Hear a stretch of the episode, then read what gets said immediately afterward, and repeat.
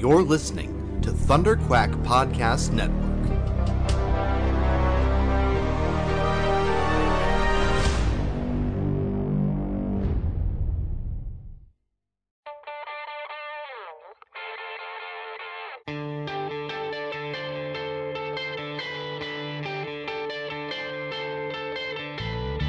Hello, this is D G. Chichester, and you are listening to the Epic Marvel Podcast.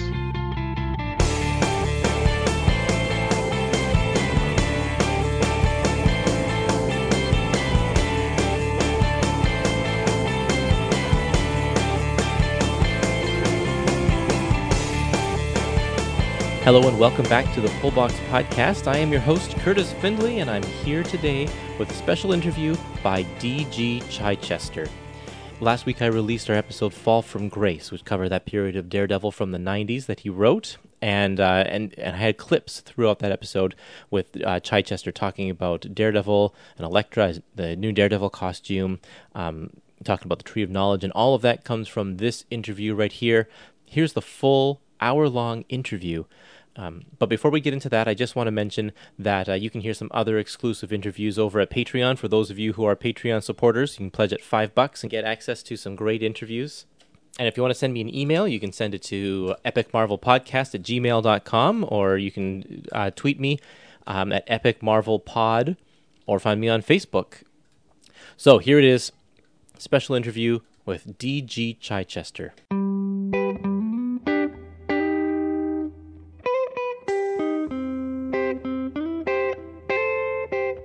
Did you grow up reading Daredevil as a kid, or what's your uh, past association with Daredevil? Oddly enough, I didn't read many Marvel comics at all growing up. I, I read mostly um, D C, whether it was the initials, I don't oh. know, or, uh, or or whatever. D C was kind of my, my thing. My brother read a little bit of Marvel, um, mostly the Avengers, I kind of remember. The Hulk, I remember the Thor, you know, Thor showing up. Right. But uh, I was aware of all the characters. I knew all the characters. This would become sort of a, a good in when I uh, got my job at Marvel. But I really can't say that I I invested a lot of um, time or heart into them in the same way that I did uh, the D C characters. Now, that would change once I, I got on staff and, and uh, you know, got uh, more invested in them there. Right, right, of course.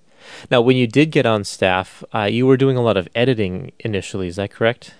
That's right. I started uh, as I started as the assistant to the assistant of the editor in chief, which okay. was uh, which was either um, a very low level position. It was a very low level position, uh, but it was actually good because while I had lots of gopher jobs and really kind of remedial things to do, uh, I was literally right next to. Jim Shooter was the editor-in-chief. Right. I was right next to his office and constantly kind of exposed to his conversations, his points of view, uh, everybody passing back and forth, obviously, to go see him. Um, and then from there, uh, I moved into an assistant editor's job in the Epic uh, Comics office. And I don't know if you're familiar with Epic. Yep. or yep. But they were kind of the more eclectic, creator-owned uh, division, uh, a lot of um, kind of cut, no, cutting edge, I guess, in a way, certainly in terms of production values, what you might think of as more um, independent uh, titles today, maybe. But it was a great training ground, again, because I was working directly with uh, Archie Goodwin, who was wow. uh, obviously one of the, the big names uh, forever. Yes. And suddenly I, I was close to that Um body of knowledge. Uh, and then from there became an editor uh, in that division and worked on a lot of creator-owned uh, titles as well. So my background uh, was editorial, and uh, and that's a great training ground again because you're working with a lot of different creators, you're being exposed to different ways of thinking, and you're hopefully helping them to improve their stories uh, as they go along. And while you were editing on um, with the Epic line, I saw that you were an editor for Elektra Assassin. Well, the credit to Elektra Assassin as an editor goes to Joe Duffy. Joe Joe was the uh, one of the other big editors uh, uh, at Epic, okay, and she was the driver behind that. She had an extremely close relationship with uh, with Frank Miller, with Bill Sienkiewicz, I was one of I was the assistant to several editors within the Epic division. Okay. My, so so I was, you know, Dan here, Dan here, Dan here. And uh, so Joe was one of the main editors. Archer was the main one. Joe was his lieutenant. Margaret Clark was another editor. Yeah. And so I was the assistant on, on Elektra Assassin, but I do not want to take credit for being um, an editor. I did have a larger role in the Elektra Assassin collection, the collected edition. So uh, that I, I drove a bit more. What do you mean by a larger role in that collection? What did you have to do for that? Uh, bringing all the pieces together. There was some additional um, collateral material. I think we kind of collected. Uh, so while I didn't change the course of the story, I uh, had a larger role in bringing together the uh, the collection and some of the design choices, some of the uh, the um, the publication choices are around it. Uh, a little bit more on that end. Oh, okay. And what made you want to get into writing? Uh, well, I'd always wanted to write. Uh, I had studied uh, film at New York University. Uh, while my primary interest was in screenwriting, I had thought I was something of a writer in high school with some very bad science fiction and horror stories, yeah. uh, inspired by like mostly like you know bad riffs on H P Lovecraft. Um, I was a huge Stephen King fan. I still am, and he was a you know an inspiration as what you could do with a story and the written word. And At at Marvel, even in an editorial role, uh, a lot of editors, a lot of assistant editors sometimes also wrote different titles. Now, this was all uh, driven by two things, people's interest in comics. Most people working at Marvel were, were big fans of comics and wanted to, to help create, and, and probably also financial.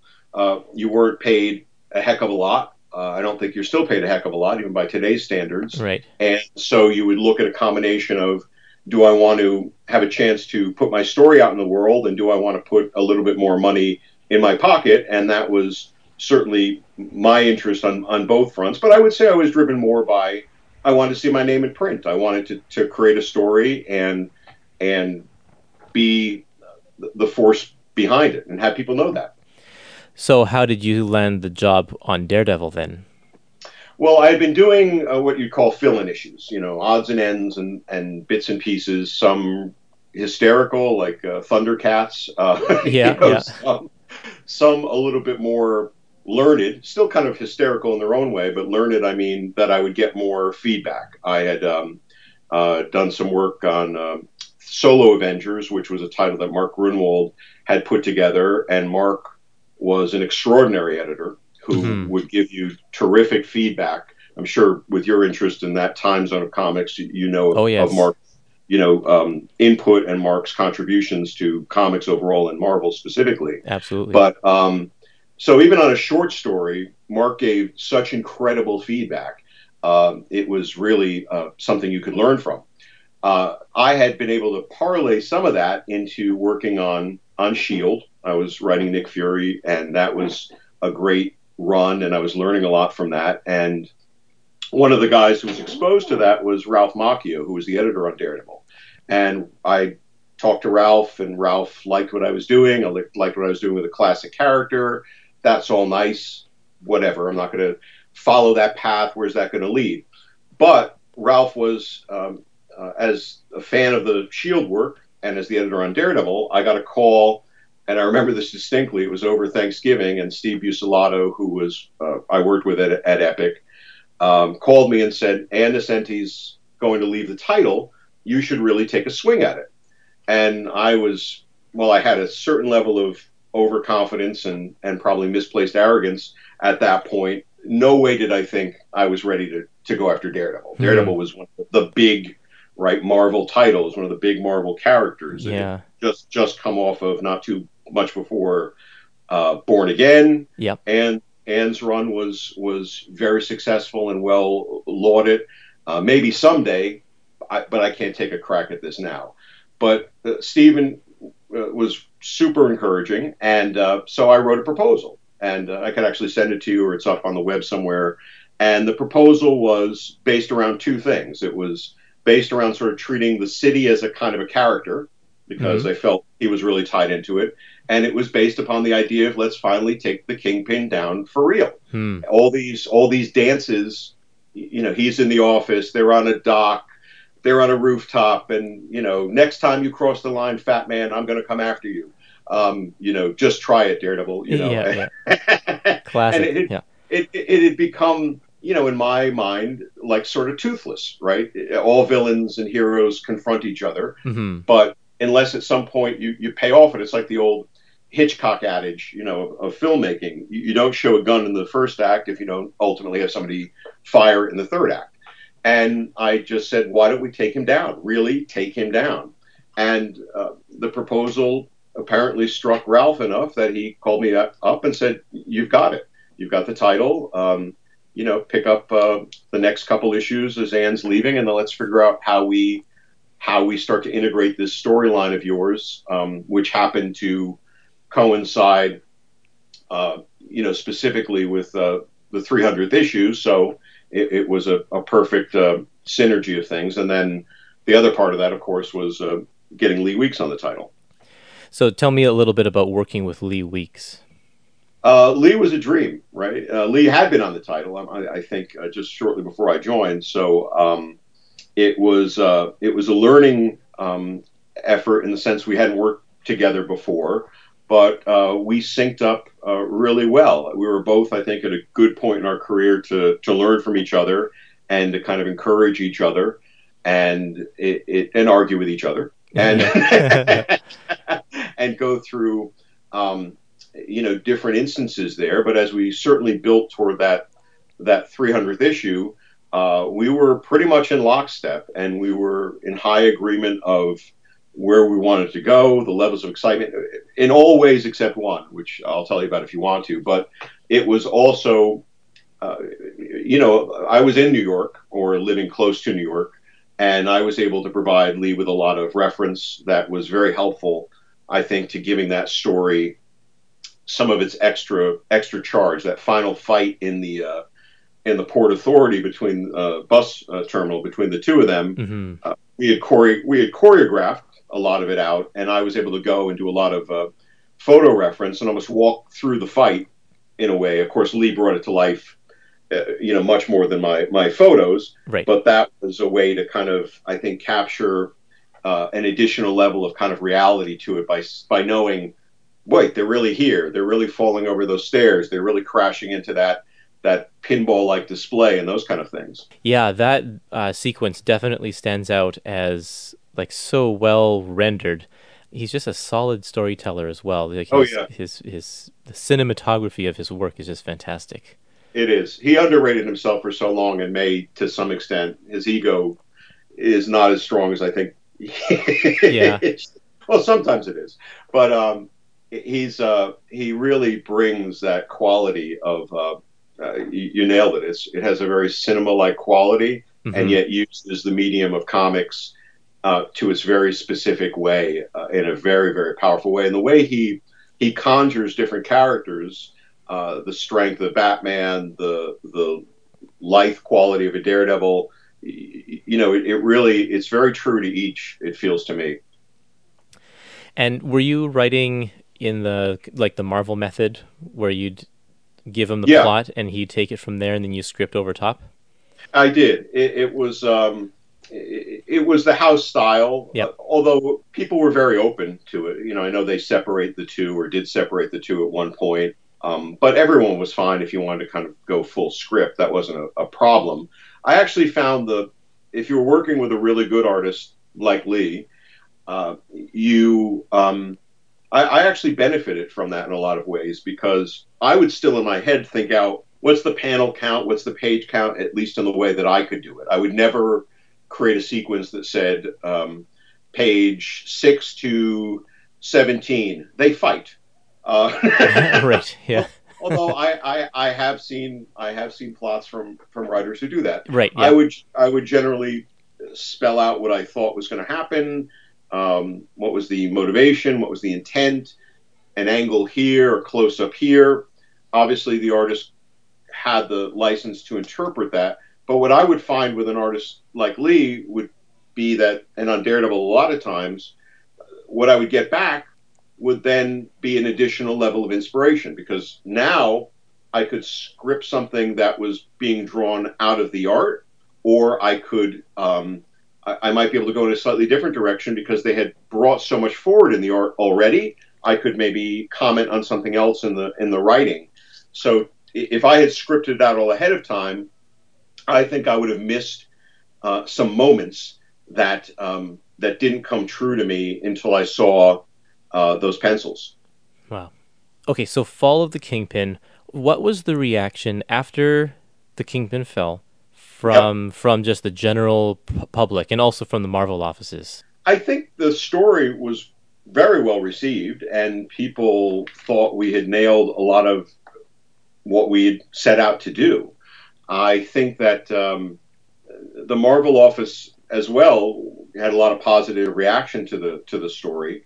Uh, I look back at it now, and I don't feel, if I was contributing something to that end of it, that we did enough of the right things with Fisk um, afterwards, though. Mm. You know, he sort of went into the shadows a little bit, which was part of the the intent. You wanted him to kind of go, really go down, you know, really hit street level, and then build it back up. And I think that I, um, and maybe editorial, uh, you know, to, they can take a little bit of blame, you know, lost some focus on, all right, where, what are we doing with him now? Where is he going? We don't want him immediately back in power three issues later, but how do we play this out in a way that is that is still him re re reestablishing himself in a in a new way? And, and there's a little bit of a nod of that along the way, but um, I don't um, I don't know that uh, I did my best part in in contributing to that with the issues that I. Like still had to go, and I'm not even sure, because it's not a story that I read. I don't. I'm not even aware of how they ultimately put him back in power. If they just one day said he's the Kingpin again, or if there was a a Genesis story where he he reestablished himself. My memory is fuzzy in this period, but I think he like went overseas and built up an empire, like in China or something. Oh, and cool. Then I think okay. Chris Claremont brought him back in the Fantastic Four. Or no, not Fantastic Four, in, in X-Men, yeah. Okay, okay. But that's, um, somebody may correct me um, when they're listening to this interview. I'm not totally right, sure. Right. But that's, right. that's I think I think I remember that happening. But, okay. Yep. But yeah, he stayed he stayed low for quite a while there. Well, that's good then in that in that way. Although it's such an interesting character, as I said, I, I think it the building up is, is was always part of the idea. And uh, I just don't think we we... and again, I'll take my responsibility there, uh, built him up in quite the way that uh, even is referenced sort of within that, that proposal, yeah. that initial proposal I did. So the next kind of big storyline you had uh, was um, Dead Man's Hand, with, uh, with which you were writing with Chuck Dixon and Fabian uh, Nicieza. Right. Mm-hmm. Can you tell me a little bit about working on a multi-part story that has multiple writers? It could be utter hell. Yeah, I can imagine. Yep, for sure. Because, you know, then you've got people with different levels of ego and different levels of coordination. Yeah. And does my character get to do this? And my, no, I want that bit for my character. The the fact was, um, uh, Chuck and Fabian and I got along very well, and uh, it was a real no drama situation. I think this one is where my memory will get a little bit fuzzy. Um. We either got together for lunch uh, and uh, and really just kind of hashed most of it out and said, okay, here's the major beats. Your character's going to do this. Your character's going to do this. Daredevil's going to do that. Um, here's how we'll we'll we'll play it through, and that's it, it. Definitely can work, you know, when you've got folks who respect each other's uh, abilities and their talents and their and their characters, and knowing that you're doing a crossover to, as much as anything else, probably drive some level of sales. Uh, I think that one was m- not completely artistically driven, if you will. It wasn't like we suddenly said, oh my God, here's a story that has to be told. Um, there was, you yeah. know, there was some interest in, listen, let's create a little mini event among our, uh, you know, our, our cadre of characters. Uh, maybe that'll get a, uh, some additional attention from the readership, additional attention from Marvel's, um, Uh, marketing and advertising folks, and if we do that, here's how we can do it in a in a dramatic fashion for the characters, but a no drama way for us. And so um, we worked it out. We presented it to the editors, and I don't really remember much um, hiccups in the way of, oh, no, you guys are way off. We were pretty, uh, because we went in with a fairly solid proposal, and we assured everybody we could make it work.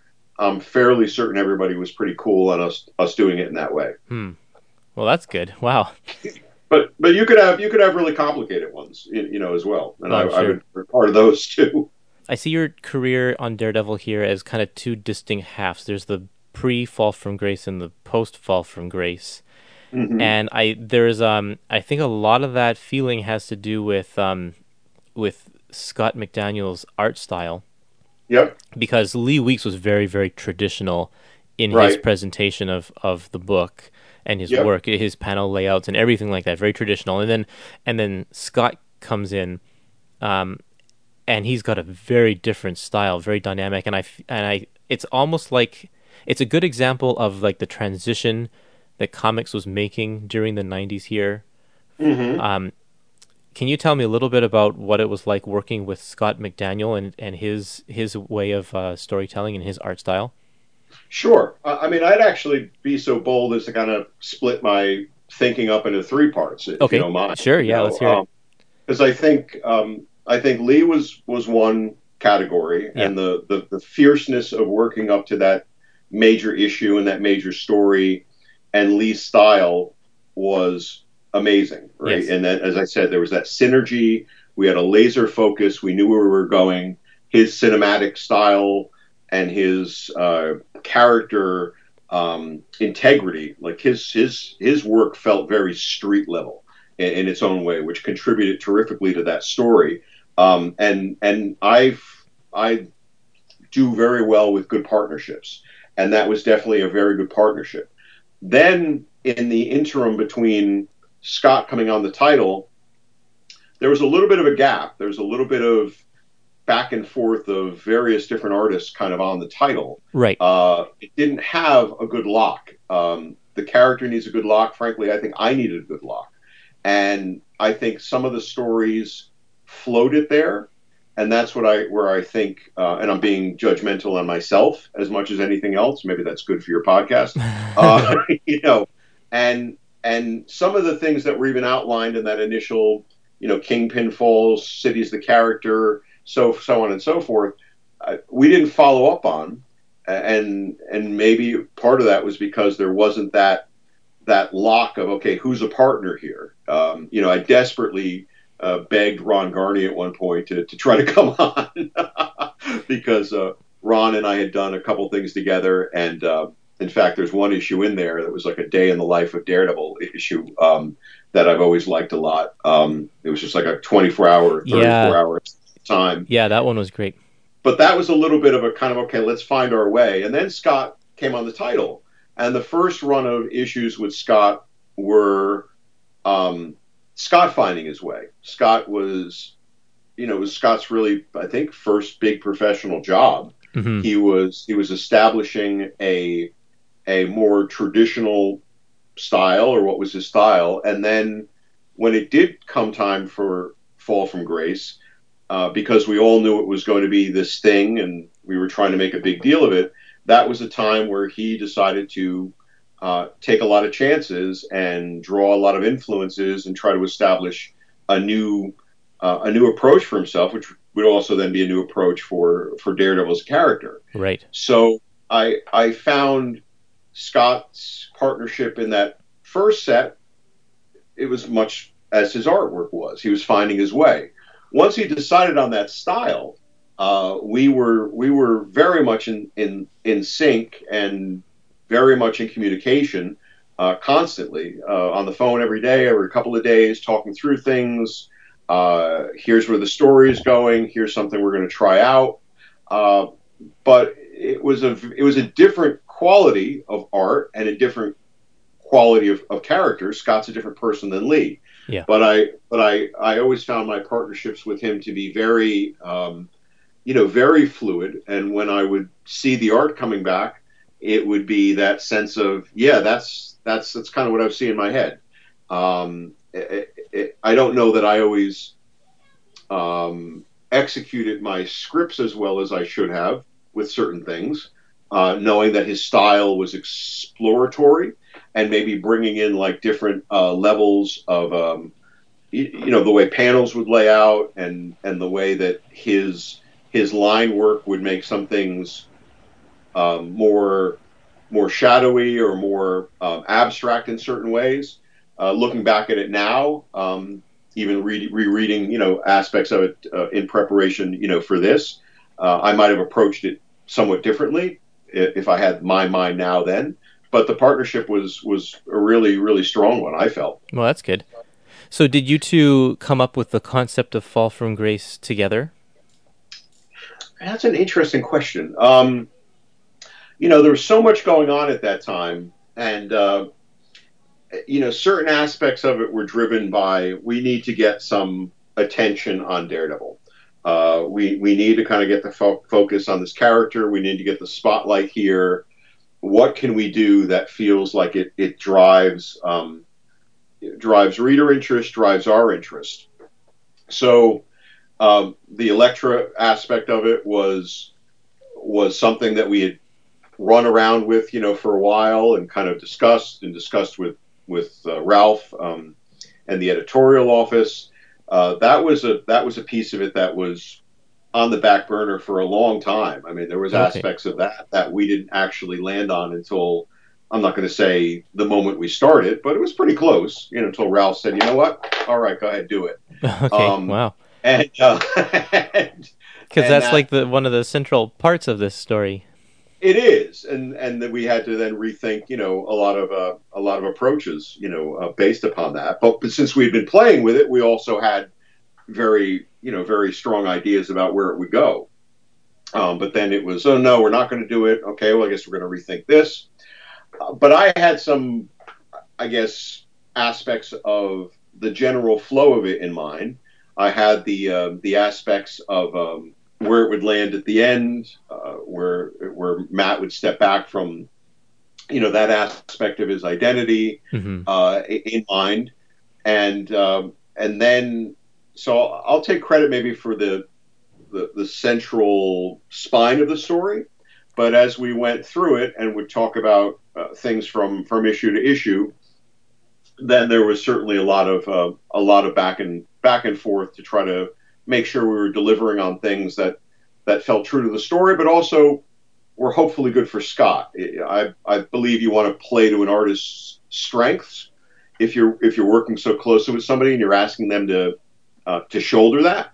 So if Scott wasn't really interested in this, I'm not going to you know create a create a scene in a space station if he has no interest in a in a space station. Right. That kind of thing. Um, yeah, it definitely looks like he leans more towards the uh, the street level characters since he's been on, you know, Batman and Nightwing and such as well. This looks like his strength for sure. Yeah, I mean, he I think he liked, or at least liked, um, you know, there were some aspects of what he, he, he enjoyed that were somewhat more fantastical too, I'll say. Right. Uh, and even the way I, I would try to describe and the way he visualized Um, characters like the snake root, you know, the, the hands extension and those sort of uh, characters. Mm-hmm. Um, they're not quite street level, I don't think. They're, they're more... Right, they're, they're a little more, bit more fantasy. Yeah, exaggerated. And yeah. that was, there was aspects of of things that I think he enjoyed there, there too. So, and that was all part of him probably playing out, playing out some interests. Okay, so Fall from Grace. Yep. So you said that Elektra was on the back burner for a while, but um, was was um, bringing her back something that you kind of would wanted wanted to do even like once you started Daredevil from the very beginning? No, I mean I respected everything that was done with the character, uh, and and I think she had a a terrific arc. So I wasn't champing at the bit. Let's let's undo this. Let's bring this character back. But as we started to talk through aspects of this story of of people being, uh, you, you know, uh, confronted with, you know, drastic situations, uh, with um, with this uh, redemption, you know, kind of, kind of quality of things. Uh, and there was chatter, you know, in the offices always about, well, what about Elektra? What about Elektra? So no one drove us to do it, but there was always conversation around that. So when you start to spitball ideas, an editorial group in a editor, writer, artist, you know, sort of way, you play what if. Everybody plays what if. That's the best part of storytelling, right? So, well, what if we brought Elektra back? And no, there's no place for her here. What if we brought Elektra back? No, there's no place for her here. What if we brought Elektra back here within this kind of story? Would she have a role? Well, she could. Mm-hmm. She could. She could be integral to that. Well, certain things were discussed with Frank Miller, so okay. That's not going to happen. Okay, well, let's not use Elektra then. Hmm. Then a couple weeks later, well, what about Elektra? What about Elektra? I thought we weren't doing anything with Elektra. and and so it was a fluid situation when I say the back burner in that way. It wasn't it wasn't driven by by um, you know a, a mandate. It wasn't driven by, oh my God, here's something that um, you know we we we we've always wanted to do. But as the story began to come together in a loose way, then the character and the aspects of her darker side and, and, and what what what for there uh, started to feel, wait a minute, this actually serves a purpose. This isn't suddenly like Elektra's back, uh, oh my God, sort of thing. It felt like it was it it, it was serving the story, mm-hmm. and the more we started to lean into that, then it became an integral part of of the, the turnabouts in the story, of the choices in the story, of the the meaningfulness of it, if you will. And uh, at that point, then we pressed Ralph Moore, I would say, or maybe I pressed Ralph Moore. Listen, we have to make a decision on this, because if we don't do this, this is becoming so um, intertwined with the story. This isn't just, oh, we can swap out Storm for Elektra, right? Or something like that. Or, right, you know, yeah. It's like, oh, well, let's just bring in, you know, if you got a big guy who's got to hit something and you can't use the Hulk, you can throw in the Thing or something like that. Um, that's not always the way you approach it, but sometimes, yeah. you know, a, a story needs a certain uh, character type to move things along, and maybe you can do some swapping out. This started to become, in our discussions, really important to Matt, really important to um, the the instances, some of the MacGuffins within the story, if you will. And that's when I, I started to press Ralph Moore and said, listen, we're dancing. Some days we're on, some weeks we're off. What what's your what's your feeling here? And that's when he finally said, you know what, let's do it. And then once that was the case, then we just embraced it. And again, embraced it for the story, not for... not for the, you know, the effect of it. And and I think, you know, you, you see that even in the in the way a lot of the stories were promoted, even the way the covers were designed. Uh, if we really were wanted to kind of make a, a a shameless deal of it, and maybe we should have, I don't know, you know, we should have put her on the cover and said, Elektra's back, you know, and that, and, that. And we didn't. We, we played it out more, yeah. you know, the sigh and those kind of things, so... Did bringing Elektra back kind of derail some plans that you had for Matt and Karen? Because you were uh, kind of getting them back onto speaking terms earlier in your run. Yep, yep. No, it really didn't, because um, uh, Elektra I saw as, uh, especially the way it ends up, where she, you know, reabsorbs sort of the, the dark half of herself, takes mm-hmm. that back into herself, you know, cuts her off from the chase and, and so forth. Um And then we did a, a spin-off series. I don't know if anybody remembers that, but Scott and I did this little sort of Elektra Root of Evil uh, four-issue series, which, you know, I was quite happy with the way that turned out. And um, and I saw Elektra as a character unto herself.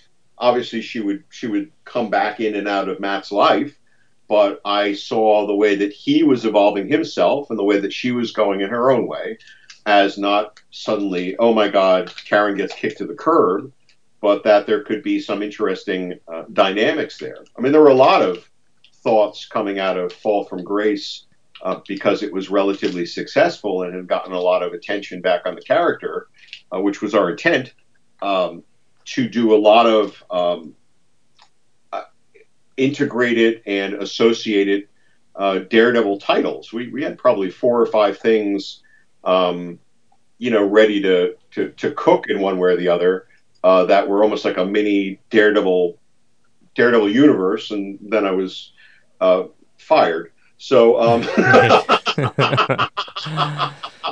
so that takes, that takes you off in a different direction. Yeah. But, but certainly Elektra probably in my mind would have become a character that we would have played with in, within the Daredevil title. Yep. There would have been places where maybe I would have been lucky enough to do some more Elektra work on its own. And then in the best of possible shared universe ways, Elektra could have been used elsewhere, would have been used elsewhere. But generally the way it works is, you know, an editorial office has control over the character. Yeah. So if another editorial office wants to use it, if the editorial office that owns the character knows their stuff and respects the character, they'll keep it true even if there's a spin-off series being done by so-and-so under another editor. At least that's the theory. It doesn't always work out, but I would think that, um, you know, Ralph and Pat and, and so would have, would have, you know, kept, kept the guardrails up. Mm-hmm.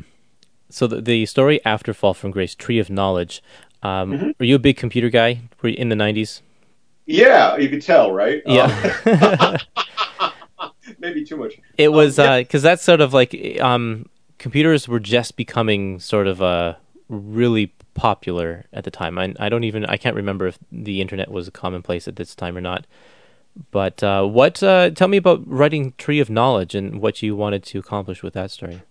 Well, a lot of what I was kind of into at that point was Wired magazine was very young. Uh, Mondo two thousand was another kind of magazine. You're right; it was a very still relatively early time in in internet and computer culture, and and it felt to me, at least, a lot of what was being discussed was very much on the on the fringe of things. It was on the fringe of things. You know, you will go back now and you watch some news reports on there's a thing called email. It's amazing. No, yeah. you know, and, and but a lot of the things that were being done felt very they were very raw. They felt to me, rightly or wrongly, very street. You know, there was you know the way hackers were approaching things. It wasn't very sophisticated. It was very raw. This this felt like a different kind of of street level story. That didn't mean that that's what Daredevil was going to be all about, but that this was something that had, you know, some some meaning in in a kind of a more tech tech but raw way, and that's what I thought was worthwhile exploring, especially as what happened, uh, you know, in the course of that story. So. Drastically affected some of the character of the city, right? There became yeah. these martial law qualities. There were um, there were upsets, you know, within the whatever you want to call it, the societal, you know, fabric driven by this this raw misuse of technology, um, and that was the certainly the the thinking behind it. Whether it was uh, as well executed as as it could be uh, from my end. Uh, uh, that's debatable even by me. I think there's some really great bits. I think the story suffers uh, somewhat from uh, trying to repeat some of the mechanisms of Fall from Grace, primarily uh, probably the guest star quality. Like right. it, it probably, probably could have been kept down to to one or two very central characters. Because uh, we were introducing a whole villain group, we had, you know, we yeah, had system crash. There, yeah, there was a lot of there was a lot of layers, and and probably um, not probably, you know, there, there was a lot of layers, and I should have been more judgmental on myself. Um, and again, I'll, I'll blame editorial a little bit. Don't let me get away with it, you know. yeah, right. you know, like, like rein me in, you know. It's like it's yeah. it's. Uh, Uh, you can have a, a dozen great ideas, and then you want an editorial, uh, you know, group to to sometimes come back in and say these six are the ones you want to focus on.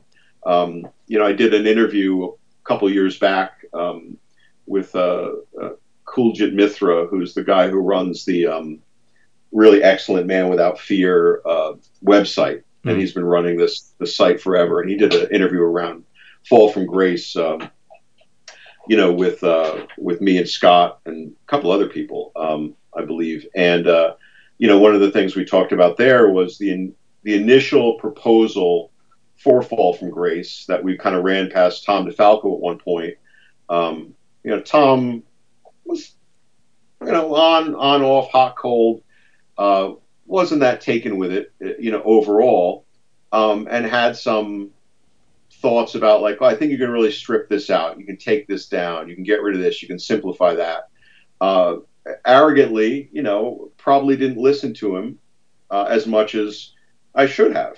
Right. And, and in hindsight, I think Tom was right on mm. a lot of those, those aspects. Uh, there's a lot of great parts of the story I'll stand by, uh, but you can have, you know, the all-you-can-eat buffet sometimes isn't what you need. Uh, you know, it's, yeah. And um, and so I've, you know, over time, as maybe I've matured, you know, you look back and you say, yeah, that's all good, but but you sometimes need to kind of make those choices. So, but that was the that was the thinking behind Tree of Knowledge, you know, that it was um, playing with, I'll call street level tech, and seeing where that could take a Daredevil story in one way or the other. Mm-hmm. Yeah, I also appreciated the um, the like Karen Page's story through this as well, because all of a sudden this new technology presents new challenges for her, um, right. based on her, her past and such. Yep. So, yeah, definitely trying to kind of continue, you know, to pull that through. It made, uh, you know, the some aspects of the, the pornography and stuff. Um, you know, I don't think Scott was like those parts of the story too much, as yeah. we discussed. So we had some, you know, discussions on how to handle it, because I thought it was important for the character, but also not to get into things that he was, you know, uncomfortable with. Right. Uh, so one thing we haven't mentioned yet is a Daredevil's new costume. Mm. Can you did, tell? Did, did, did he get a new costume, Curtis? I hadn't. It's like you. I, was this uh, the new costume your idea? Okay, or... we we were a pretty tightly knit team at that point, so yeah. it's hard to take credit for, you know, either good or bad ideas. Like me, Scott, Ralph, Pat, um, it was a pretty tight unit of conversation of what can we do, what can we make happen. Um, a costume change is is a sales gimmick in one way. Yeah. And there was some conversation around that. Remember, we were trying to to bootstrap the heck out of Daredevil in a way that he wasn't, you know, I've joked before, if he wasn't, a, somebody wasn't a mutant or bitten by a spider, it was very hard at one point to get a lot of attention at Marvel. Right. It's inside Marvel. Like, you yeah, just yeah. get like marketing dollars. So, um, and, and Daredevil would usually get attention if Frank Miller worked on it, but if Frank Miller wasn't working on it, not a lot of attention sometimes. Hmm. So, um, we, we, as we thought toward this, this story, you know, this this powerful story, hopefully, um, that kind of came up as an idea. And but just to sort of have him show up on page, you know, fifteen and say, hey, what do you think? My new costume. Um, that's where we didn't want to go. So we did try to kind of create a, a situation around it where, uh, again, there was there was a sense of meaning. So the fact he was suddenly going up against a lot of uh, destructive forces all at once, um, you know, is what led us to the the reasoning for the for the costume, and and I, I think there was some interesting thinking behind what it would do, what it would be made out of, um, and so I guess in that instance I I drove that part of it, and then I was definitely part of the back and forth with. Um, with Scott and Ralph on, on Scott's designs, you know, where, where would something land? What was right? What was wrong?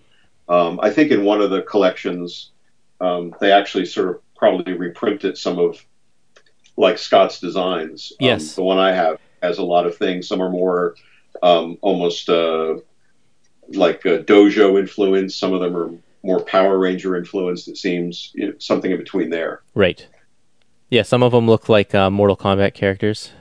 Right, right, right. Yeah. We had the scene where Daredevil tore somebody's spine out. Yeah, right. um, I see that. I see your influence then in that case with the uh, your way of thinking about this new costume. Um, the the people who created the costume for the Netflix show were mm-hmm. really thinking along those same lines with uh, the padding and uh, thinking that through. How would this guy who doesn't really have any powers protect himself? Right. Or he'd build it into his costume. Right. I, I did, the, the night that uh, the costume was finally revealed, I did post to my friends on Facebook, finally, validation! There you, you know, go. um, you know, and it was, I got a lot of, you know, funny responses, you know, to that, or a few. Um, obviously, it's not the same costume, but nope. I, I think there there are influences, mm-hmm. you know, you know, there, to whether they read that work or just came to the same conclusion. I, I don't know one way or the other, but um, that was part of our thinking. That didn't make the character any... You know, because certainly I got a lot of uh, a lot of opinionated feedback from different fans on how dare you change the costume, if he has some kind of protective quality to it, does that make him less of a daredevil? Does that make him less of a hero?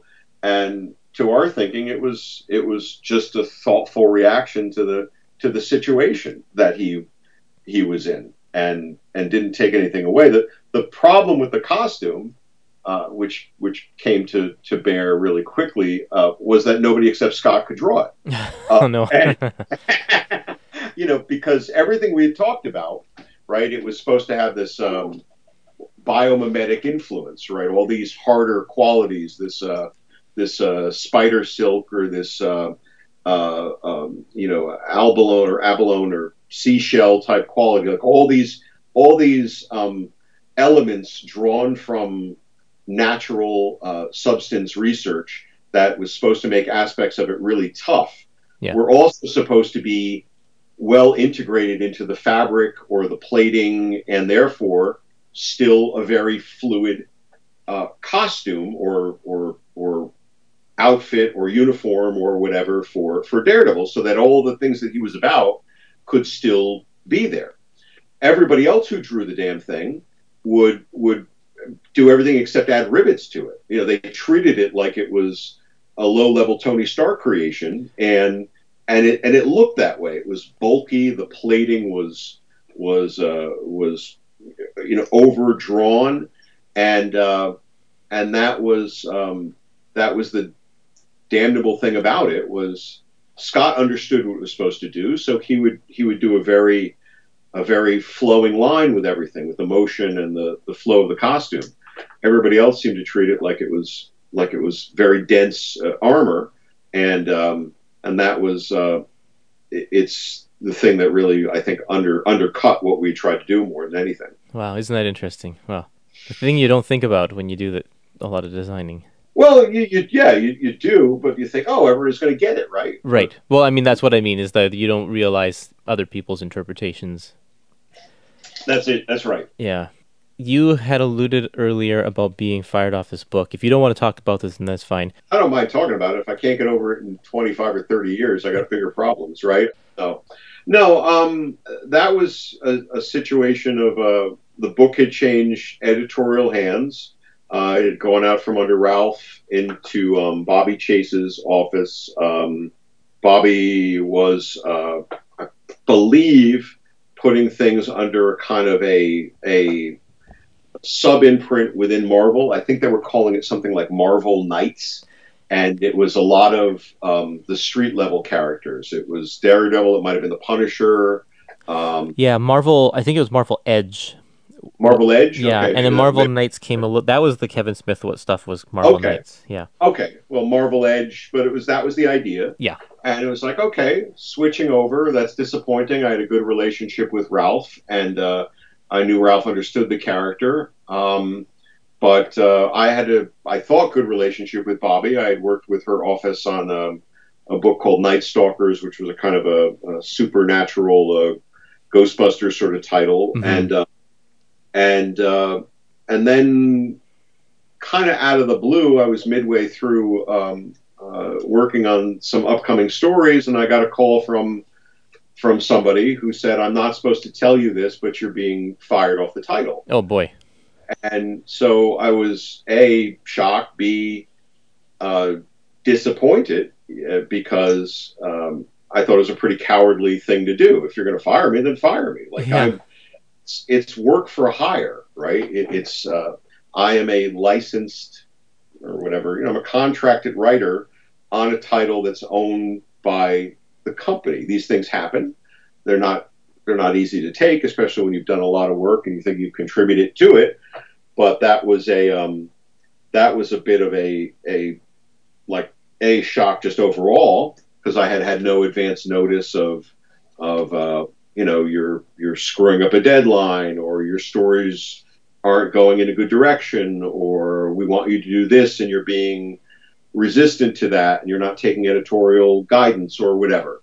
It was just a uh, it felt to me like um, all right, now I have control of this title. I want to I want to put somebody new on it, which again is editorial, I guess, um, fiat. They can do that, but yeah. It didn't feel right. And again, I never I never heard from Bobby's office actually directly on that. Oh wow! Uh, it, it was just sort of put out there in this kind of weak, you know, you're you're not supposed to know this, but I'm telling you this sort of way. And then I I did some checking around and found out, like, I guess maybe one day I would have sent a story and a voucher in, and it just would have come back with a sorry thing on it. I don't know. Like, you know, you know, maybe that would have been how I would have ultimately found out if I hadn't gotten this inside, uh, like, sort of scoop. So, um, so it was a very ungracious kind of, um, uh, you know, what is, what is the expression? You know, the, the world doesn't end with a bang, it ends with a whimper, you know, sort right. of thing. Yeah. So it was a very petering out thing. The, the, the positive, if there is any, you know, from that was, uh, uh, you know, and it was a couple of years later, would be that, um, right before the Kevin Smith era, right. Mm-hmm. uh, where, where Daredevil had sort of gone wherever Daredevil was going to go. They were ending volume one. It was going to relaunch with volume two. Um, was, uh, nobody was paying much attention, I guess, to the book again, uh, waiting for this relaunch. And I got a call from, uh, an editor named Tim Toohey, who I'd done some work with uh, in the past. And he said, listen, nobody's paying much attention to this now. I think the first volume should end on a kind of a bang. Do you and Lee want to get back together and do um, a, a fi- you know, and end the run, as it were, uh, which I thought was an extraordinary offer and, yeah. and a big deal. And uh, I called up Lee, and, and uh, at first he was not sure, because Lee is always very forward-thinking, and he had obviously moved on. He had done a lot of his own writing. He had done other characters. And at first, I think he thought this is kind of going going backwards. Uh, but we we talked, and and I'm it's one of the true delights, I guess, you know, of of a of a career in a way, that he he he saw the potential in it, and we were able to do this, uh, you know, this story, which kind of existed on its own. But I felt hit a lot of the great, um, you know, notes of, of what made our team up well. And, and it was a nice way to kind of return to the character and give him uh, his due, at least from my point of view. Um, and it is a story I enjoyed quite a bit doing. So, yeah, that's quite an honor to be able to, uh, well, I mean, I guess no one was paying attention to the book. So is it an honor it was, or not? It, it, was, it was his old pocket universe honor. It wasn't like the yeah. entire company got together and said, you know what, this is the guy that yeah. needs to do it. But at the same time, it, it, we were the ones who got to do it, and, and I think it's a story that, that you know we didn't we didn't phone it in. We we thought about it. We mm-hmm. we made it as impactful as we possibly could, and um, and, and you I even got it, to uh, sneak in your armor in a little bit there. Yes, absolutely. Yeah, there, there were a couple. Yeah, thank you for noticing. Yeah, there was a little bit of that. And actually, if you read that scene, or if I remember correctly, it's it was meant to sort of poke fun at that exact thing, you right. know, that everybody else is treating it as. Uh... yeah, yeah, absolutely. Wow. This has been great. So what is your uh, favorite issue from your run on Daredevil? Um, wow. That's, um, that's a, that's a tough thing. I mean, I, I would say it's probably between, um, can I pick two, or do I, you're going to sure. hold me to one? No, you two know? Is fine. I'll, I'll let you two, get away with that. Yeah, get me away with this. Um, I mean, I think three hundred and actually, um, I think three hundred and three oh four are probably my, my favorites. three hundred obviously being the big conclusion of the Kingpin story, and mm-hmm. then uh, and then three oh four, if I'm thinking correctly, was the one with Ron Garney, which was just the sort of day in the life. Yeah, um, the thirty-six so, hours. Yeah, and it was just a, a kind of a, a a nice feeling of that that city integration that I was trying to to go for, and it was a lot of the exploration of um, of the sensory aspect of of Daredevil. It was a lot of aspect of everything from very small things to very uh, life-threatening things, and um, to me, it uh, it has its own its own its own special quality in that way. Do you do any comic book work these days?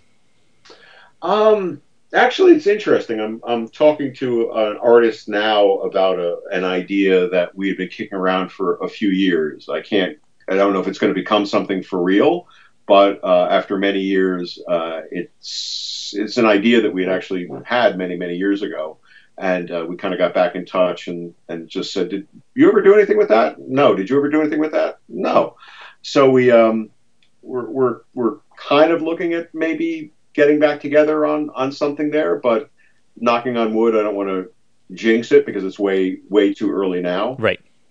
And uh, probably the, mo- the most I've done on other things has been an intro for a collected edition of this or that um, over, over the years. When I, when I kind of separated from comics, um, my focus ended up being um, in a lot of other ways, and it just kind of became sort of all-encompassing in, in its in its own way, and maybe I was also feeling a little bit, you know, cut off from where comics kind of ended for me. Mm-hmm. But I, I think it's a, I think it's a, you know, it's a terrific medium, and it's and it's so much fun, and and uh, there's no, there's nothing about it except positive aspects to me, to my mind. Right.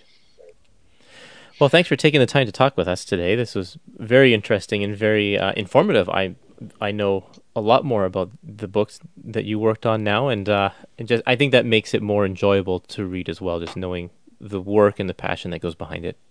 Well, that's good. I'm glad it turned out to be a good conversation, Curtis. Thank you again for the uh, the invitation to, to do this.